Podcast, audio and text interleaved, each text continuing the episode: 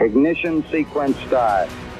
Six, five, four, three, two, one, zero. All engine running. Liftoff. We have a liftoff. 32 minutes. Olá, tripulantes do podcast espacial brasileiro, o PEB. Eu me chamo Ricardo Freire, sou engenheiro aeroespacial e criador do canal Um Pequeno Passo, e juntamente com meu amigo Rui Botelho, trazemos sempre para você as novidades e os assuntos de maior destaque do setor aeroespacial no Brasil e no mundo. Nós estamos decolando para o 12 episódio do PEB, onde eu e o Rui vamos falar um pouco sobre Starship. Né? Então a gente vira e mexe, a gente fala sobre Starship, né? algumas novidades, o que está acontecendo. Mas até então a gente nunca tinha feito um episódio só sobre a Starship. E está chegando aí o voo, o primeiro voo orbital da Starship vai ser um marco histórico para a exploração espacial, certo? O começo de uma nova era da exploração espacial que a SpaceX está trazendo aí e não podia faltar um episódio sobre isso aqui no PEB. Fala aí, Rui. Olá, tripulantes do podcast espacial brasileiro. Meu nome é Rui Botelho, sou professor, pesquisador, escritor, ex-servidor de carreira da Agência Espacial Brasileira e atualmente editor do blog Brazilian Space, do canal do Brazilian Space no YouTube. E juntamente com meu amigo Ricardo Freire, vamos falar neste episódio do gigante, do monstruoso, do maior foguete já construído, o foguete Starship é, Booster, né? O Starship e o Super Heavy, que juntos formam é, o maior foguete do mundo. Como o Ricardo já falou, esse modelo de foguete, esse tipo de foguete, diferente de tudo que já foi feito antes, vai mudar a história né, brevemente, quando tiver o seu primeiro voo, e aí realmente for um foguete, digamos, operacional ou pré-operacional, ele vai mudar a história da exploração espacial, levando a capacidade de carga para órbitas baixas a níveis nunca vistos antes, tá? E a grande questão também que envolve este projeto do, da Starship e o Super Heavy é que todo, todo, todo foguete ele é reutilizável. Ele tem variações para a exploração em planetas ou em astros, né, luas que tenham atmosfera, que é o Starship original, e no caso, para a exploração da Lua, que a NASA lançou há pouco tempo o programa Human Landing System, o HLS, a SpaceX, que é a empresa que desenvolveu o Starship e o Super Heavy, ela desenvolveu uma versão adaptada para a Lua que não tem, é, mais simplificada, não tem determinados elementos que o Starship original tem, e a gente vai falar isso tudo aqui. Então você tem um veículo base, todo reutilizável, né, composto de duas, dois elementos principais, e que pode ser adaptado para missões em diferentes aplicações. E nós vamos falar sobre tudo isso nesse episódio, vamos explicar o projeto, vamos falar sobre as características dele é, e vamos falar também sobre as questões que estão envoltas aí, né? Principalmente as questões que envolvem aí a disputa entre as grandes empresas envolvidas nisso daí, que está gerando uma confusãozinha, está gerando um burburinho, ação na justiça, né? E a gente vai falar sobre tudo isso neste episódio. Segue aí, Ricardo. É isso aí, Rui. Então vamos começar a falar de Starship. Eu acho que a gente pode começar aqui relembrando um pouco como é que foi essa trajetória né, desse projeto tão extraordinário que a SpaceX está fazendo, né? Bom, para começar é o seguinte, né? O Elon Musk, ele desde sempre, né? Ele tem essa ideia de colonizar Marte, né? E para ele ele entende que a humanidade ela não tem outro destino diferente desse, que é algo assim que a gente realmente tem que fazer. É, digamos, é algo que precisa ser feito para a evolução da nossa espécie, né? Um negócio realmente ele tem uma visão bem é, é, à frente aí de muita gente. E esse é um dos objetivos de vida dele, né? É realmente viabilizar isso aí. E a Starship, né, apesar das várias finalidades que ela pode ter, certo? É sempre bom a gente ter em mente que ela nasceu disso, né? Dessa ideia, é, desse desejo aí, desse sonho do Elon Musk de colonizar Marte, tá? Mas é claro que a SpaceX, como a empresa que é, não vai deixar, né, de extrair o máximo possível que eles podem desse incrível foguete que eles estão fazendo, né? Que tem sim um potencial absurdo de infinitas coisas que a gente vai comentando aqui ao longo do episódio, tá? Mas enfim, a Starship, ela, a ideia é que ela consiga fornecer um lançamento ao custo de 2 milhões de dólares por lançamento, né? 2 milhões de dólares, isso é algo assim inacreditável, porque você pega um Falcon 9, né, um Falcon 9, que atualmente é um dos foguetes aí, se não o foguete mais barato, né, para lançamentos em termos de, de peso por custo, né, e assim, considerando a capacidade dele, né, de, das várias órbitas que ele pode chegar, é, ele tem um custo de 50 milhões por lançamento, Falcon 9. Aí você vai para Starship, 2 milhões, né? Então é uma queda assim absurda de custo que os caras vão conseguir é, fazer com a Starship. Mas enfim, é, tudo começou ali, né? É, o projeto já vem de, de longa data, né? É, igual eu falei, é, é, algo que sempre esteve na mente do Elon Musk, esse objetivo, e, e é óbvio que ele precisaria de um foguetão para fazer isso aí, que é colonizar Marte, né? Mas o projeto Starship começou a, a caminhar efetivamente em 2019, né? Que é algo impressionante também, né? Porque, querendo ou não, é, eles começaram a testar os sistemas aí da Starship há muito pouco tempo. 2019 está aí, né? Então é mais uma vez a SpaceX mostrando aí a incrível capacidade que eles têm, né? Mas enfim, 2019 começou com o Starhopper, né? Que é o era aquele um, basicamente um tanquezinho de combustível ali, né, de propelente com os motorizinhos para começar a testar é, o Raptor, né, que é o motor, foi um motor inclusive desenvolvido para a Starship, que utiliza os motores Raptors. E aí o Star Starhopper, ele tinha essa finalidade, né, de principal de testar os motores, funcionamento deles, né, em operação real ali, né, a nível do mar. Lembrando que a gente tem um Raptor que, digamos assim, funciona a nível do mar e tem um Raptor Vacuum né, para operar aí no espaço. Mas enfim, o Starhopper começou, fez ali o seu saltinho ali, né, de 150 metros ali e tal, então um salto bem mais bem, bem baixinho e conseguiu fazer esse salto aí com sucesso, certo? E aí depois do Starhopper vieram os, as Starship, né, Serial Number, que são as SN, e aí vem a SN1, SN2, SN3, e aí por aí vai, né. Então, as primeiras Starships, né, que eram esses, essas versões protótipas, né, na verdade, e em que o objetivo principal era testar tanques de propelente e o motor também. É, nos primeiros, no, no, na fase inicial, né, SN1 é, até SN4, SN5, é, até SN4 na verdade. É, a ideia era testar os tanques, né? Tanto é que SN1 explodiu durante é, o teste de pressurização, certo? SN2 até suportou o teste, mas é, depois acabou explodindo também. SN3 explodiu também durante o teste de pressurização. SN4 ela explodiu no teste estático, né? acabou explodindo. E aí finalmente chegamos na SN5, essa aí sim conseguiu fazer o primeiro salto de 150 metros, né? E aí depois a SN6 também conseguiu fazer um outro salto de 150 metros. A SN8 conseguiu fazer o primeiro salto de grande altitude, né? 12,5 km. Subiu altão, bonitão. E aí foi a primeira versão também, né? Da, da Starship que já com, a, com as aletas e tal. E aí, já nesse salto, a SpaceX já começou a testar é, uma outra parte muito crítica da Starship, que é a descida, né? De alta altitude, em que ela vira de barriga. Né? Então, isso é uma característica que a Starship está sendo a primeira, é, primeiro foguete a fazer algo desse, dessa natureza, né? De subir na vertical e depois cair de barriga, né? Sendo um foguete, né? Porque é bem diferente do ônibus espacial, né? Apesar dele decolar na vertical e fazer um pouso, mas é porque ele, tinha, ele pousava como uma aeronave. A Starship, ela não, não vem como uma aeronave, né? Ela vem como um foguete mesmo caindo.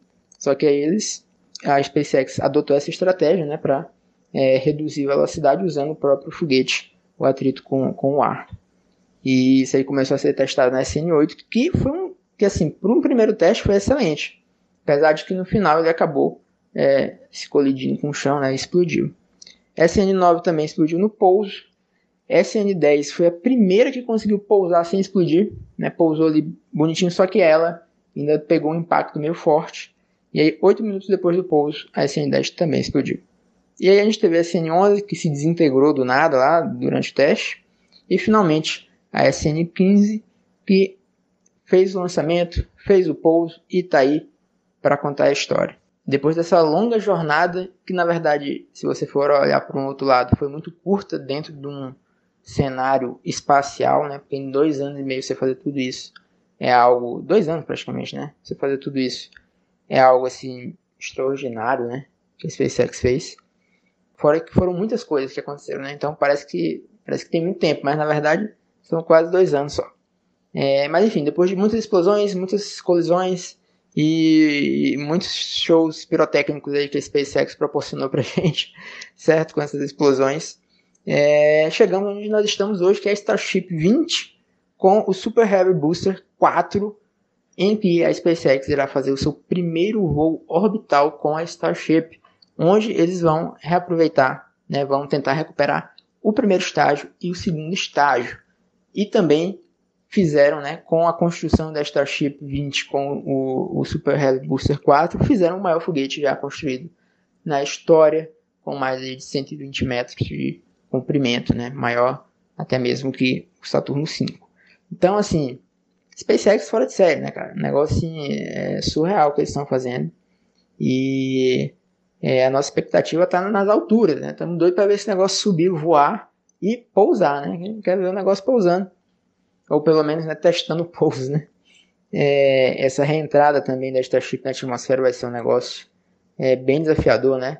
E a Starship 20 já veio bem diferente das, dos, das, das SN que a gente tinha visto aí no formato com as aletas, porque a Starship 20 já está toda revestida com a proteção térmica, né? Algo que não tinha sido feito antes também.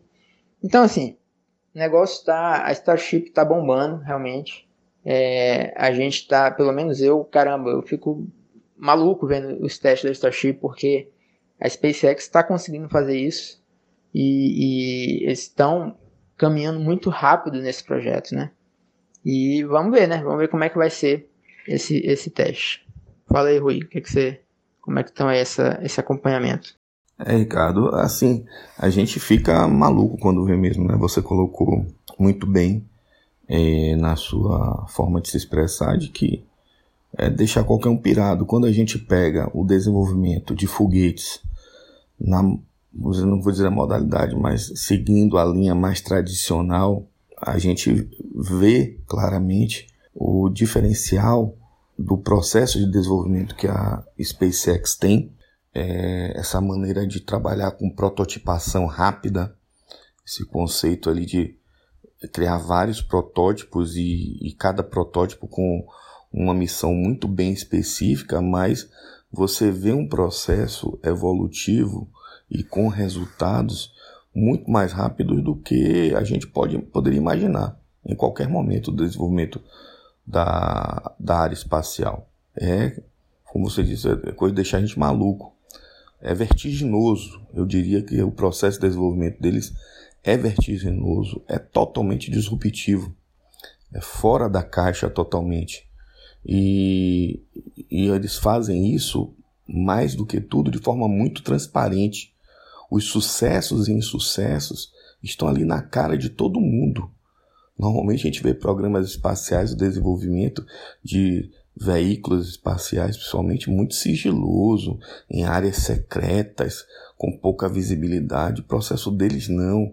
É um processo que envolve é, muitos erros, né? quer dizer, muitos insucessos ali, ou, ou parciais, né? porque quando há uma explosão de um tanque, é, é, um, um, foguete desse, um, um, protótipo entra em colapso, etc., é um insucesso em parte, mas é um sucesso em outra parte, porque os dados que são coletados, ali, as informações, fazem com que no próximo ciclo de desenvolvimento a coisa já aconteça de, de, muito melhor. E você vê esse crescimento evolutivo, incremental, né?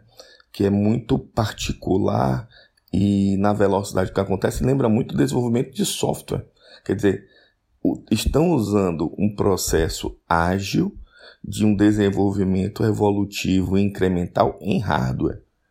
Quer dizer, com, com desenvolvimento, teste, falha, correção, desenvolvimento e teste, falha, e aí vai, correção.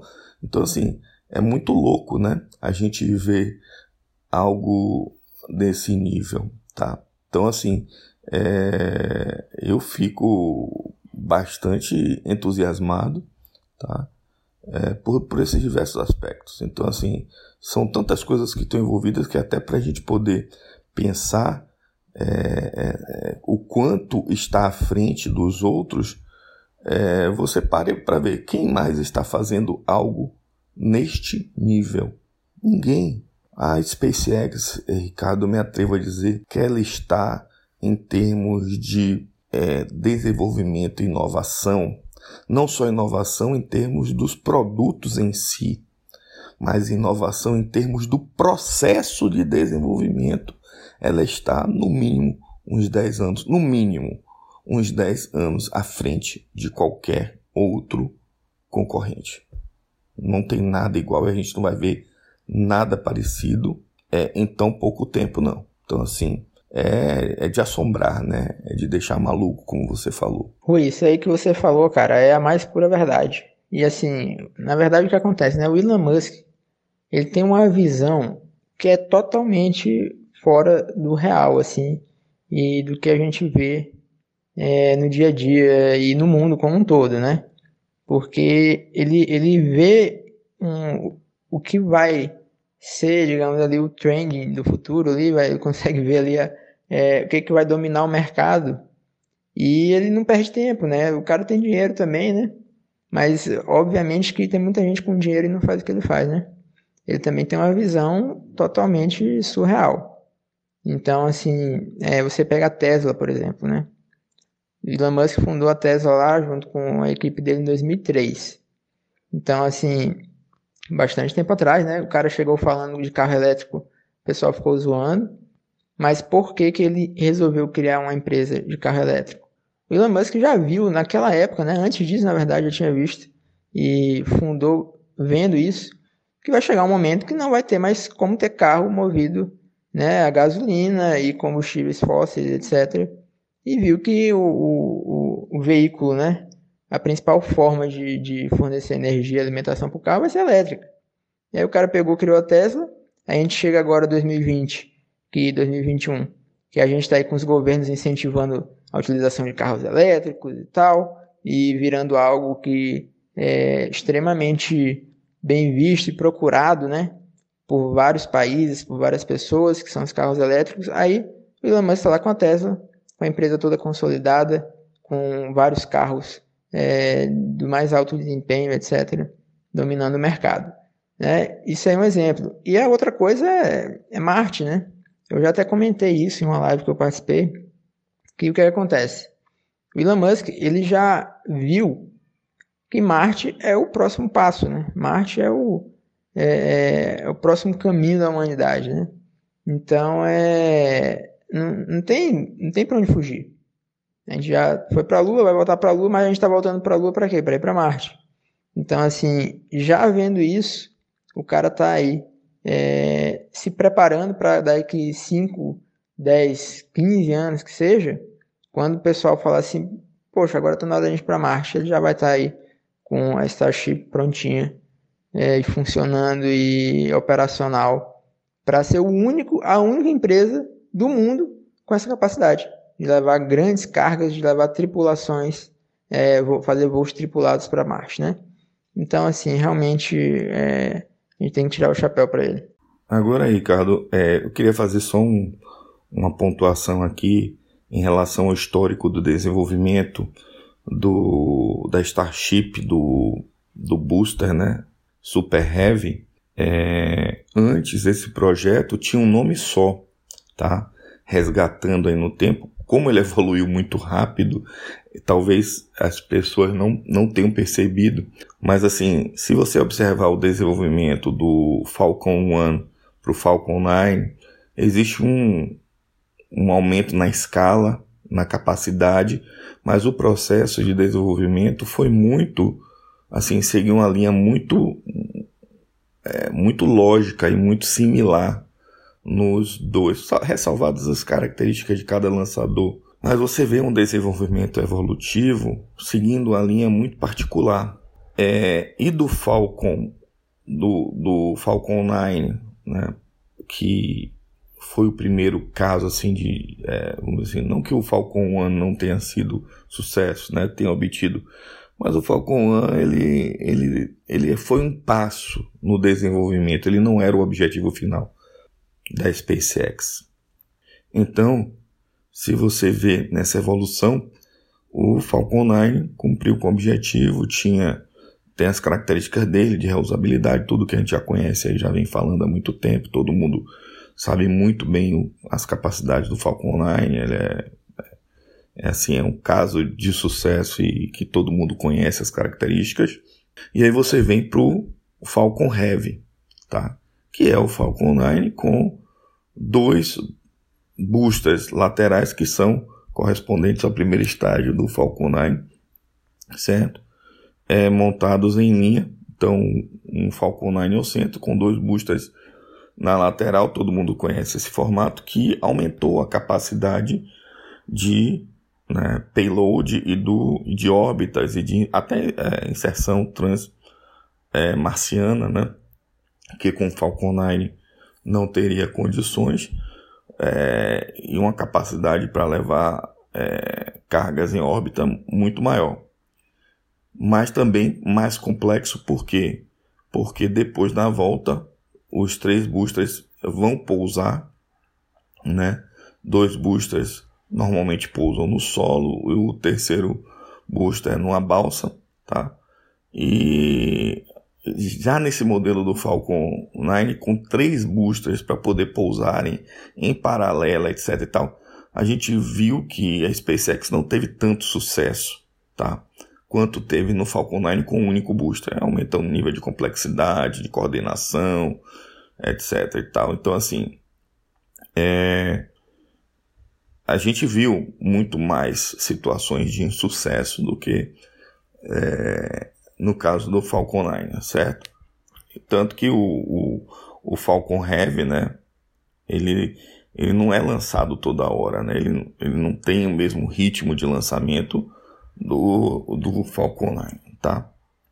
Mas tem seu sucesso, porque digamos que perdendo um booster de, de dois, de três, mesmo assim, recuperando dois boosters, o modelo ainda fica no, sendo um pior caso, que normalmente acontecia isso aí, né, de sempre recuperar dois dos boosters laterais e o booster central na balsa sempre era aquela expectativa, né? A maioria das vezes não dava certo, né? Ou boa parte das vezes não dava certo se perde o boost. Mesmo assim, o modelo de negócio ainda não é tão impactado assim, porque você recupera dois de três melhor do que os veículos lançadores tradicionais, que você lança o veículo todo e perde ele todo. Tá? Então, ainda está na vantagem, certo? Apesar de não ser, é, não ter a mesma confiabilidade e, e histórico que o Falcon 9. Mas, Ricardo, eu gostaria de falar aqui, na verdade, que nesse processo de desenvolvimento entre o Falcon Heavy, que foi um desenvolvimento natural, é, é você ampliando as capacidades do Falcon 9, usando os mesmos, uma reusabilidade, um reaproveitamento de, de, de, de herança de voo, de, de material praticamente é, 100% de aproveitamento do que já se tinha, saiu do Falcon 9 para o Falcon Heavy é um desenvolvimento evolutivo natural, você percebe a, a herança e a evolução natural da coisa. Mas nesse meio tempo, até chegar na Starship e no Super Heavy, existe um momento aí em que é, se pensou, na verdade, em fazer um Falcon 9 maior em escala. Né? E esse projeto que a SpaceX tinha o Elon Musk chamava ele de BFR, BFR, né, em português, que era o Big Falcon Rocket. Então a gente não pode esquecer que existiu esse anúncio de que seria um Big Falcon Rocket, ou seja, se pegaria o Falcon 9, simplesmente aumentaria a escala dele, o tamanho, né, o diâmetro do, do, do, do booster, né, do, do foguete como um todo, e a quantidade de é, motores que, que seria, deixaria de ser 9 para uma quantidade aí maior, proporcional ao aumento da, da capacidade do tamanho do, do foguete. Então a gente não pode esquecer que existia o BFR aí, certo? E que o, o Elon Musk, ele dizia que era, tinha esse, esse termo Big Falcon Rocket, mas o F ali muitas vezes dizia Big P, F, P, Rocket, né? Quer dizer, usava um palavrão porque seria algo é, tremendo. E em termos de capacidade, o BFR seria equivalente, é, muito próximo do que nós temos hoje com a Starship e o Super Heavy. Então é bom destacar isso aí. Inclusive, Ricardo, é, no artigo que eu escrevi conjuntamente né, com o doutor Ademir Xavier, da EB, é, em que a gente classifica, né, a, cria uma taxonomia para classificação de, de satélites e de veículos espaciais pelo seu tamanho e pela massa, é, na época que a gente escreveu o artigo, por volta ali de 2017, 2018, publicamos entre 2019 para 2020, né, foi uma pesquisa extensa sobre classificação de satélites e classificação de veículos lançadores por tamanho, por capacidade, etc e tal. Na época não existia a Starship, o Super Heavy, e, e nós fizemos a classificação de veículos lançadores pela sua capacidade de de payload, né, de, de, de massa né, de, em, em órbita baixa, é, pelos projetos de veículos que estavam em andamento. Tá? E dentre os projetos que estavam destacados à época tinha o BFR, né, o BFR. Então, só para fazer essa conexão aqui, eu queria fazer essa pontuação, mas é, o projeto foi descartado por quê? Porque não era só aumentar o Falcon 9 em diâmetro, etc e tal. Muitas coisas que funcionam no Falcon 9 não tem como funcionar num veículo, num booster do primeiro estágio, por exemplo, do tamanho do, do Super Heavy ou de um primeiro estágio do BFR, que na época é, seria o, nome né, do que estava. Se viu logo que não daria. Então teria que se repensar nessas estratégias, nesses componentes de frenagem, de, de, de pouso, de captura do, do, do primeiro estágio, que não se aplicariam diretamente, né, de simplesmente portar do Falcon 9 para o, o, o, Super Heavy, não, não tem como aplicar diretamente, porque os, o tamanho do problema é muito maior e aquilo que se aplica para o Falcon 9 é como os trens de pouso. Imagina o tamanho e a massa dos trens de pouso que o, o, o, o Super Heavy deveria ter se tivesse trem de pousos equivalentes ou, ou algo, um sistema de, de trem de pouso, não vou dizer igual do, do Falcon 9, mas algo que tivesse um sistema de trem de pouso tradicional, né? Então, assim, são questões que na época se imaginava que poderia ser aproveitado dos conceitos, mas que se viu pelo tamanho do problema, o tamanho do, do veículo, que não se aplicariam diretamente, né? até os próprios grid fins é, é, já, já não, não, vou dizer assim, é, o conceito é o mesmo, mas é, a funcionalidade, a maneira de operar é diferente. Então, é, é, é só para destacar aqui que nesse processo de desenvolvimento teve que se fazer uma ruptura. E daí foi que do BFR surgiu o conceito da Starship, tá? e o conceito do super heavy, né? Não mais um veículo totalmente com um veículo total com um nome único para o veículo. Então, na verdade, é um veículo dividido em dois sistemas muito bem definidos, certo? Que trabalham em conjunto, mas com nomes definidos e você não tem um nome é, único, né? Você usa o conjunto Starship é, Super Heavy como nome do, do foguete, né? Então é isso aí, Ricardo. Segue aí. Beleza, Rui. Muito importante aí sua colocação, com certeza. E é o seguinte, né? É, a Starship, a gente tem essa versão que está sendo testada, que né, vai ser lançada aí para reentrada, teste de reentrada, para ver a capacidade dela, né, de fazer um lançamento, voltar, recuperação dos dois estágios, né? Importante lembrar isso, né, sempre que a Starship vai ser algo realmente inacreditável, você recuperar integralmente um foguete, algo nunca feito, né, na história. Então, a SpaceX está aí mais uma vez quebrando paradigmas aí. Mas a Starship é muito mais do que né, voos, lançamentos aí daqui da Terra e enfim leva carga aí para Marte, para Lua, etc.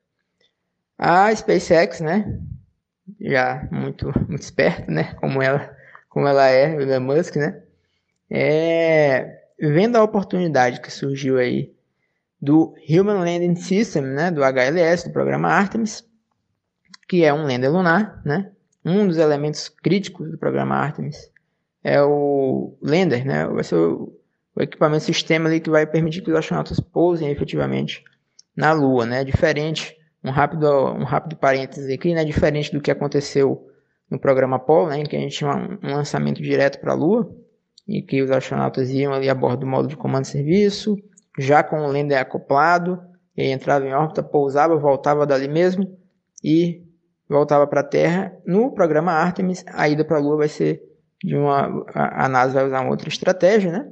Algo realmente mais sustentável e, e algo que deve ser possível manter né, a longo prazo, que é o, a construção de uma estação espacial lunar, que pode ser que demore mais um tempo para acontecer, mas eu acho que deve acontecer. Mas vamos assumir que ela vai existir, né? Vai ter a Gateway, a Estação Espacial Lunar, e aí vai ser enviado o lander para a estação, e aí depois que ele chega na estação, é, é, acontece o envio dos astronautas, e aí lá eles migram do, da espaçonave, que a, a princípio vai ser a Orion, para Estação Espacial Gateway, da Gateway vão para o lander, pousam na Lua, e aí um lander mais robusto também, para que eles possam ficar mais tempo lá, e aí pousa lá na Lua, volta para o lander, volta para a estação, e da estação volta para a Terra. Então a gente tem esse lander que é o HLS, né? Que a gente já comentou aqui ao longo do, desse episódio. E aí a SpaceX foi uma das empresas, né? Que concorreu no programa, no projeto que a NASA lançou, né? Lançou um, tipo um edital, né? Para que empresas né, propusessem ali é, sistemas de pouso, né? Landers lunares para atender a necessidade do programa Artemis. A SpaceX foi uma das empresas que concorreu com a versão lunar da Starship, né? Então ele, Elon Musk olhou e falou assim, cara, já estou com a Starship praticamente pronta aqui, com um potencial absurdo. Vou fazer uma rápida adaptação que eu consigo usar ela para pousar na Lua e trazer os astronautas de volta. E foi isso que a SpaceX fez, né?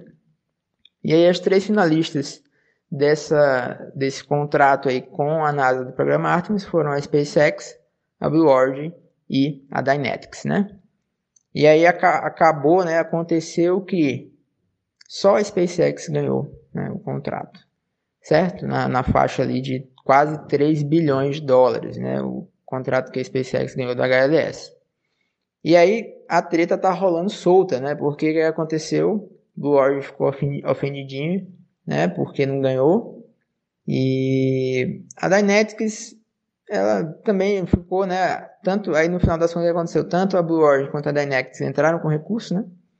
Para questionando a escolha de uma única empresa, porque a NASA tem esse essa política de sempre nesses programas que ela tem feito, né? Isso já há bastante tempo, mas mais recentemente com mais ênfase de sempre contratar duas empresas para fornecer serviços críticos, né? É, basta a gente olhar o Commercial Crew, o programa Commercial Crew, em que a SpaceX e a Boeing ganharam. As duas estão desenvolvendo espaçonaves exatamente para que, caso uma tenha, aconteça algum problema de desenvolvimento de alguma espaçonave, tenha outra, como se fosse uma redundância ali, né? um backup. E foi exatamente o que aconteceu, né? Todo mundo estava achando que a Boeing ia ser a primeira empresa a fazer espaçonave, a primeira empresa a enviar astronautas. Boeing deu ruim, não conseguiu nem chegar na estação espacial e a SpaceX saiu na frente e está aí como a única empresa norte-americana capaz de levar astronautas para o espaço, para a estação espacial. Então a SpaceX aí não, ela não deixa para ninguém, ela não deixa sobrar para ninguém. E aí, agora no programa Arthur não está sendo diferente, né? E aí o pessoal achando ruim. O pessoal acha ruim, então o, o a gente está tendo essa treta braba aí, né? Inclusive, do, da Blue Origin com a SpaceX. É, o pessoal fica zoando aí que a SpaceX está lá fazendo lançamento de foguete, testando Starship, e a Blue Origin está lá fazendo ionográfico monográfico lá de, de por que, que a Starship é perigosa, de por que, que tinham que chamar a Blue Origin, né? Fazer alguma coisa realmente é, é, concreta não estão fazendo, né? Ficam só perturbando, só entrando com processo, né? Processando SpaceX, etc. Então, assim, o negócio tá, tá pegando fogo, né? E é, a Blue Origin, na verdade, ela tem um, uma forma, assim, de lidar bem chata essa é a palavra, né? Chata. Porque até com a Virgin Galactic, né? Que fez o voo lá do, com, com voo tripulado e tal. Os caras lá da Blue Origin vêm e colocam lá no site por que, que é, a Blue Origin é melhor que a Virgin, fazendo quadro comparativo das duas, falando que a Virgin não vai para o espaço, enfim. É, ela, ela, meio que joga mais, meio baixo assim, né, cara? Não sei se tem essa sensação. E meio apelativo. Quando na verdade, cara, eles tinham que estar tá produzindo, desenvolvendo, entendeu? E, enfim, ficam nessa aí de, de querer atrapalhar. No final das contas, eles acabam só querendo atrapalhar os outros que estão querendo fazer alguma coisa, que, que é o caso da SpaceX, né? Tá lá realmente trabalhando pesado, duro, para desenvolver o negócio e os caras estão lá, né? Até hoje não entregaram o motor lá do, do da ULA, né? O BE4 lá do, do Vulcan. Até hoje o Tori Bruno tá lá esperando esse motor que nunca chega. E ficam aí questionando e botando areia nas coisas que a SpaceX está fazendo, né? Assim, é uma pena, né? Triste ver isso acontecendo no setor aeroespacial, que em geral o meio aeroespacial sempre foi um, um, uma área assim bem amigável, né? Entre as empresas, todo mundo se entendia bem, pelo menos, aparentemente, né? Sabe o que acontece por trás, mas aparentemente sim. Mas, enfim. E aí a gente está nessa situação, né? Meio crítica. Fala aí pra gente aí, Rui, mais um pouquinho sobre, sobre essa treta que tá rolando aí do HLS.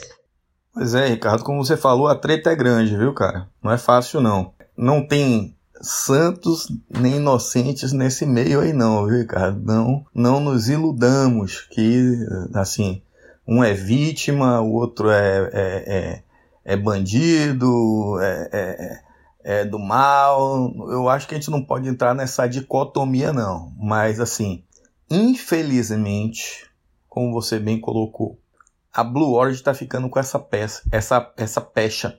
A Blue Origin está ficando com essa pecha, está se auto deslocando para um ambiente assim, de um pensamento comum das pessoas de que a Blue Origin é, é, é a vilã da história, né?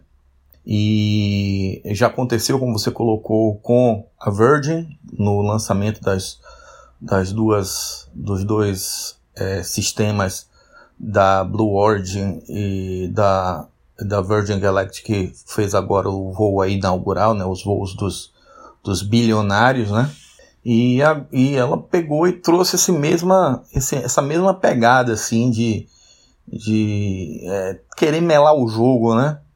para o lance do HLS. É ruim, né, cara? Porque assim você vê que a comunidade já começou a, a criar um, um problema com o próprio Bezos, né? No, no lançamento lá da, da no Shepard, tinha lá um movimento que era para pessoal fazendo uma baixa assinada para Bezos não voltar, um negócio meio assim, hater, né? E assim, e, e, e o, o o próprio Bezos ou a própria orientação que as empresas, né, que os projetos estão é, é, estão direcionando, né, tá pegando esse caminho, cara. Eu, e como você colocou, é muito ruim isso, sabe? É, quando fica esse clima assim.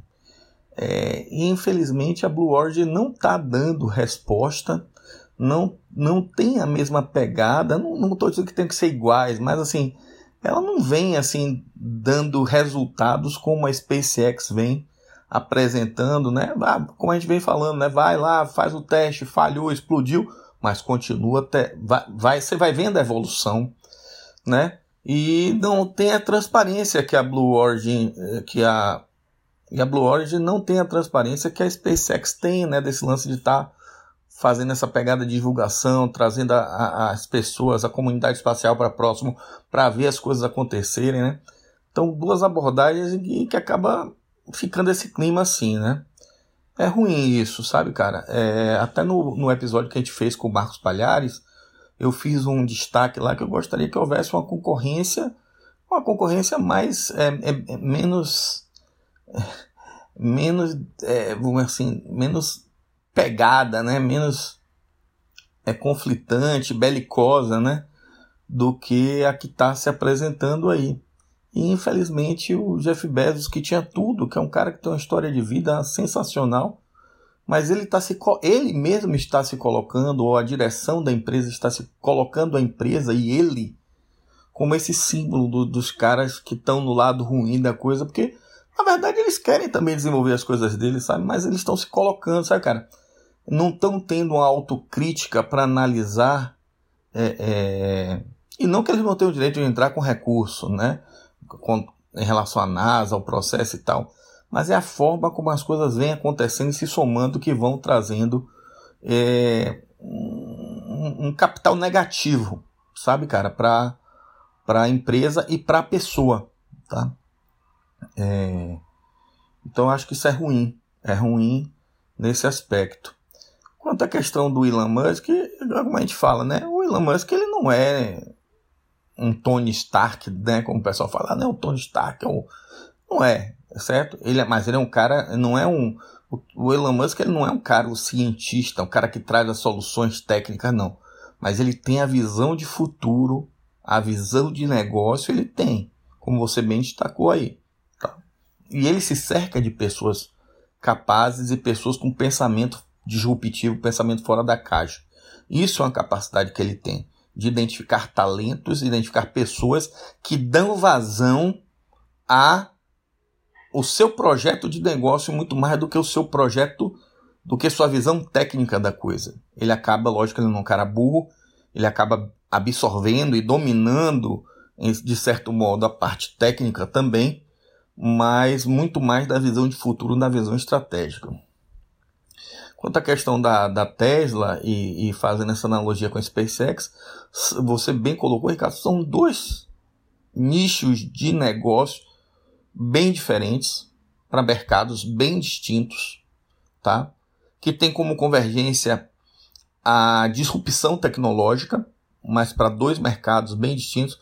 Mas interessante que dois mercados, em termos de atuação distintos, mas com um comportamento histórico bastante similar de muito dependente de governo, de tentar manter um status quo. Então, a indústria do petróleo nos Estados Unidos, no mundo, é muito poderosa. Essa dependência do petróleo, os caras querem manter isso por muito tempo. Ficou muito confortável para eles isso daí. Até tentaram melhorar um pouquinho, diminuindo, aceitando determinadas condições, tentando melhorar a emissão de carbono, melhorar o desempenho dos motores. Mas mesmo assim, essa, essa tecnologia ela já está caindo na obsolescência é, e, e, e, vem, e, as pessoas vendo que elas, ela, essa tecnologia é, já não é, não tem mais motivo de somente ter essa tecnologia, né, de ficarmos sobre uma matriz única de energia fóssil. E aí vem o lance da SpaceX que empurra o mercado para um outro sentido. Então, assim, ter loucos ou visionários como o Elon Musk fazem com que você rompa aquele estado de conforto, né? aquele estado de, de, de, de, acomodação que existia naquele mercado e aquela coisa confortável que eram aqueles grandes players, aqueles mesmos que estavam ali com aquele mesmo negócio, certo? Durante muito tempo, e dá uma chacoalhada. Então, a, a, a SpaceX deu uma chacoalhada no mercado espacial, no setor espacial, como a Tesla chacoalhou o mercado automobilístico e de energia. Então, é, é muito bom quando você tem é, uma situação como essa. Você vê o quanto os outros, o quanto a indústria automobilística con convencional tradicional está correndo atrás agora de carros elétricos, de melhorar sua, sua tecnologia, de trazer carros híbridos, de trazer carros elétricos. Os caras estão correndo atrás por quê? Porque viram que o modelo de negócio enxuto, disruptivo, é, com tempo de resposta muito rápido para as coisas que a Tesla tem e que a SpaceX tem, está trazendo resultado, está trazendo os custos para baixo, tá? E está tirando todo mundo dessa zona de conforto. Então eu acho que é muito importante ter isso daí, certo? Como você colocou, Ricardo. E o Elon Musk, nessa visão que ele teve de futuro, todo investimento que ele fez na, na Starship, na, no, no Super Heavy, foi do bolso dele, cara. E muito parecido com o que aconteceu com o Falcon One, onde ele teve um momento que ele estava quase para falir. Ele não tinha condições mais de manter, e aí tiveram um voo de sucesso, e aí todo o negócio dele se mostrou viável e fluiu, e aí saiu o Falcon, o, o Falcon 9, saiu o, o, o Falcon Heavy, por aí vai. Mas você vê que ele, ele investiu recursos próprios da empresa num projeto que, teoricamente, quando ele pensou na Starship, ele não estava pensando no, no projeto do HLS, ele estava pensando em Marte, ele estava pensando tal, e talvez também no mercado de lançamento de grandes constelações para a órbita terrestre, em lançamento de, de, de grandes satélites, de, de grandes estações espaciais privadas para a órbita baixa, mas ele não estava pensando exatamente na Lua. O modelo original do Starship não era nesse sentido. Só que ele estava fazendo tudo isso com dinheiro do bolso dele, né? Do, do bolso da empresa, né? Então, o que foi que aconteceu? Quando surgiu o HLS, ele pivotou o projeto, que originalmente não tinha foco na Lua, e vendo que ele poderia pegar a Starship original, simplificar esse projeto e apresentar uma proposta, ele foi lá e fez. Só que ele estava, quando ele fez isso, o nível de maturidade tecnológica da Starship é, Standard, pode, possamos chamar assim, né? Ele já estava muito alto. E essa herança tecnológica, fazendo um projeto de menor complexidade tecnológica, é, foi natural. E aí ele obteve o resultado e é, ganhou o contrato com a NASA, que é motivo dessa treta toda que você citou aí. Então, assim, cara, é, é, é um conjunto de coisas que se somam e trazem esse tipo de resultado para a SpaceX, né? Quer dizer, ele atirou no que viu e acertou no que não viu. E com esse recurso que ele pegou da NASA para o projeto mais simplificado, mas que tem um core né, comum, não é um outro projeto, é um mesmo projeto adaptado. Mas com esse recurso ele ganha fôlego financeiro para poder o que? Desenvolver a Starship HLS, mas também desenvolver, dar continuidade ao projeto da Starship Standard. Então, assim, cara, tem um, um ditado aí das forças especiais, né? E que diz que o, a sorte acompanha os audazes, né? Então, é, eu acho que o, trazendo isso para a realidade do, do Elon Musk, cara, é, ele dá, ele, ele dá sorte, quer dizer, mas ele também trabalha muito para que essa sorte possa acontecer para ele, né? Então, acho, Ricardo, que eu falei um pouco aí demais, né? Estiquei um pouquinho, porque são muitos aspectos, muitas dimensões para a gente analisar a questão. E eu acho que trouxe aqui algumas coisas, tem mil coisas a mais para discutir, mas eu acho que sobre essa visão geral aí do, do, dessa questão da visão comercial, do como o projeto ele se adequou e ele pôde pivotar, eu acho que na minha visão aqui, eu acho que eu já consegui passar a minha interpretação sobre a coisa. E aí, Ricardo, vamos seguir aí. Diz aí o que é que você acha. É isso aí, a gente tem basicamente né, dois tipos de pessoas aí no mercado. É, na indústria tem aquele pessoal que é, chega num determinado patamar e entra na zona de conforto, como você falou, e vive ali como eram a maioria dos. A maioria não, né? Todos ali as grandes empresas mais antigas aí, né? Nessa parte espacial, Você pega aí, o pessoal vai, né, evoluindo, digamos assim, vai aperfeiçoando os foguetes, né? ULA, Ariane Space e tal, mas assim, você vê que é o é tudo tudo um pouco do mesmo ali, né? Então, é, vem o Elon Musk que é uma que é o cara oposto ali, né? Ele é o cara que é, ele não não se aquieta, né? Enquanto ele não não faz aquilo que ele pensa, aquilo que ele quer, é, cria aquela tecnologia nova e isso, na verdade, só traz benefício para o mercado, porque a gente vê o crescimento e, e, impulsiona as outras empresas, né? E, enfim, até mesmo entidades governamentais aí, é, vide a China aí, né, que está investindo também em foguetes reutilizáveis, a evoluir também, né? Isso aí é, às vezes a gente precisa de alguém assim como Elon Musk para fazer o negócio acontecer. E com relação ao HLS, né, Starship, etc. É, o próprio Elon Musk ele, ele comentou isso, né, que você disse da questão do de como que esse contrato aí do HLS vai ajudar muito o projeto da Starship, porque 3 bilhões de dólares, né, é dinheiro pra caramba. Apesar do Elon Musk ter dinheiro sobrando, assim, aparentemente, né, é, ser um dos homens mais ricos do mundo, aí, bilionário e tal, é, com certeza ter um investimento né, de fora é sempre bem-vindo, né? Nunca é demais. Então é, o próprio Elon Musk comentou que realmente esse contrato vai ajudar muito o projeto, que até então realmente estava aos, aos custos aí do, do, próprio Elon Musk, né, da própria SpaceX, estava investindo no projeto com dinheiro deles mesmo, né? Então é, a tendência aí é só o negócio crescer realmente.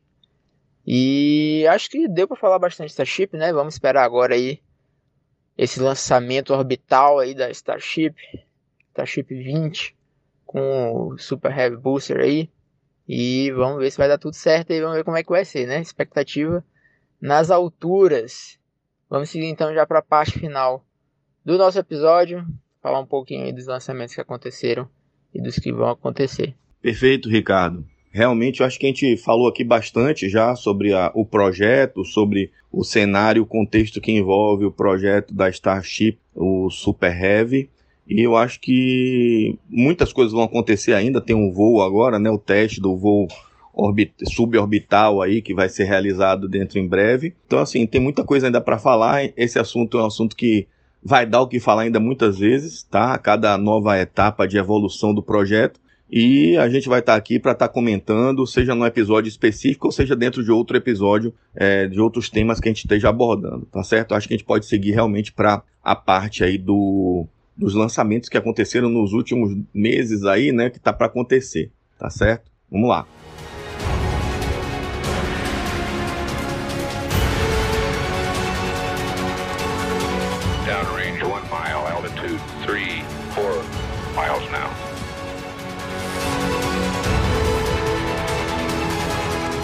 Então vamos lá, né? Nesse mês de agosto nós tivemos 13 lançamentos de foguetes, 6 da China, um da Índia do foguete GSLV que acabou falhando, outro foguete que falhou foi o foguete Rocket 3.3 da empresa Astra, né?